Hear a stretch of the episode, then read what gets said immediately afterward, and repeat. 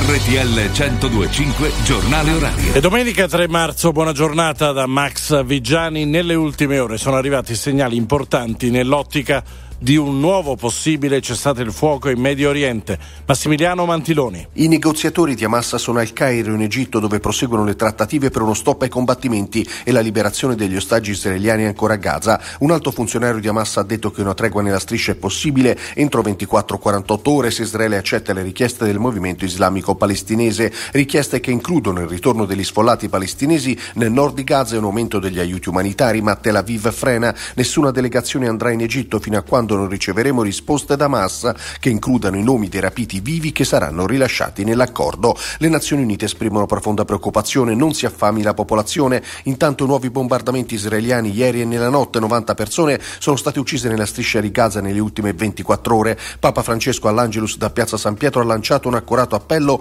per proseguire i negoziati per un cessate il fuoco. Basta, fermatevi, porto nel cuore con dolore la sofferenza delle popolazioni in Palestina e Israele con conseguenze tremende sui piccoli e indifesi paesi, mi domando davvero si pensa di costruire un mondo migliore in questo modo? Davvero si pensa di raggiungere la pace? ha domandato il pontefice. Una notizia arrivata poco fa, abusata da tre atleti della Federscherma in un ritiro a Chianciano Terme. Vittima una campionessa di scherma di 17 anni della squadra dell'Uzbekistan. Lo stupro di gruppo sarebbe avvenuto il, tra il 4 e il 5 di agosto scorso durante un ritiro preestivo nella località in provincia di Siena a cui partecipavano fra l'altro più squadre di varie federazioni. Sull'abuso indaga la Procura di Siena stessa che ha iscritto nel registro degli indagati due dei tre atleti coinvolti, un terzo è minorenne. La notizia è stata anticipata dal quotidiano Il Messaggero. Adesso andiamo a Napoli dove è stata una mattinata di paura per una scossa di terremoto. Andrea Salvati. Buongiorno, la scossa di magnitudo 3.4 è stata registrata poco dopo le 10 nell'area dei campi Flegrei, seguita da altri fenomeni, fenomeni di intensità minore, l'ultimo alle 10.08, circa 3 km la profondità. La scossa è stata distintamente avvertita anche a Napoli, soprattutto nelle aree limitrofe, nei quartieri di pianure fuori grotta, anche ai piani più bassi degli edifici. Nella zona delle cratere numerose le segnalazioni pervenute, anche se al momento non si ha notizia di danni a persone o cose.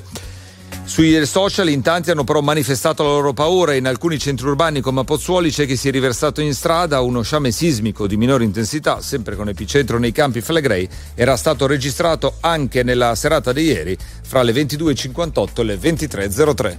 Grazie Salvati. Siamo Prego. allo sport, partiamo dal calcio con la ventisettesima giornata in Serie A. Questa sera si giocherà Napoli-Juventus. Intanto si sta già giocando l'anticipo di pranzo domenicale tra Verona e Sassuolo.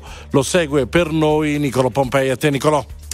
Sì, buongiorno Max. Il punteggio è di 0-0 dopo i primi 33 minuti. Seguiamo in diretta il calcio d'angolo delle Verona che sta attaccando veramente tantissimo negli ultimi minuti ed è andata vicinissima con Henry in un paio di occasioni al gol del vantaggio. Era partito meglio in realtà il Sassuolo con Berardi che è tornato, ha dato sicuramente una marcia in più eh, al, al, Sassuolo di Ballardini, ricordiamo.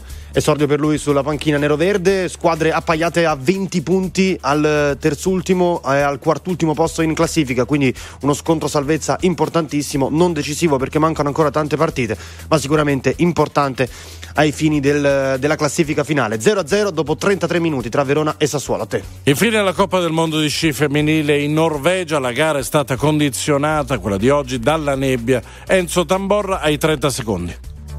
Sì, ancora buona giornata Federica Brignone ad un passo dal successo qui a Quitfield, gara dicevi bene tormentata dalla nebbia ma adesso le condizioni sono migliorate dunque dovrebbe essere validata con la Brignone che comanda con 61 centesimi secondo di vantaggio sulla Svizzera Lara Gutberami, peraltro la Gutberami avrebbe potuto chiudere i conti per la classifica di specialità qui e invece verdetto rimandato alle finali di Salbach al momento terza. L'atleta della Repubblica Repubblica Ceca. Ledecca è tutto lì nello studio. Benissimo così, abbiamo terminato. Ora meteo e traffico. Previsioni del tempo. Bentrovati da Clara Ventura. Nelle prossime ore perturbazione atlantica attiva sulle regioni del nord-ovest. Avremo piogge rovesci anche abbondanti e che tenderanno via via ad estendersi nel corso della giornata alle regioni del nord-est e del medio-alto versante tirrenico, qui con temporali localmente intensi. Sul resto del territorio tempo stabile, ma attenzione, in serata le piogge raggiungeranno anche il sud e le isole maggiori. Dettagli sull'app di Trebi Meteo. Via Radio.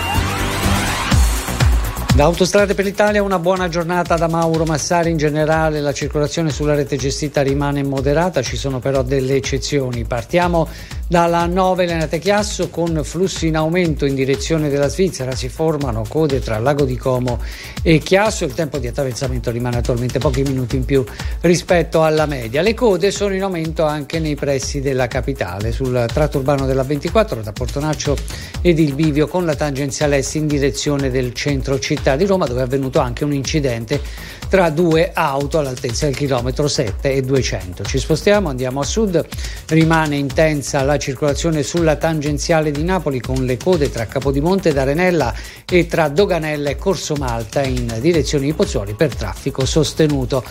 Queste sono al momento le principali informazioni da Autostrade per Italia. È tutto, buon viaggio. Grazie per averci seguito, noi ci risentiamo alle 14.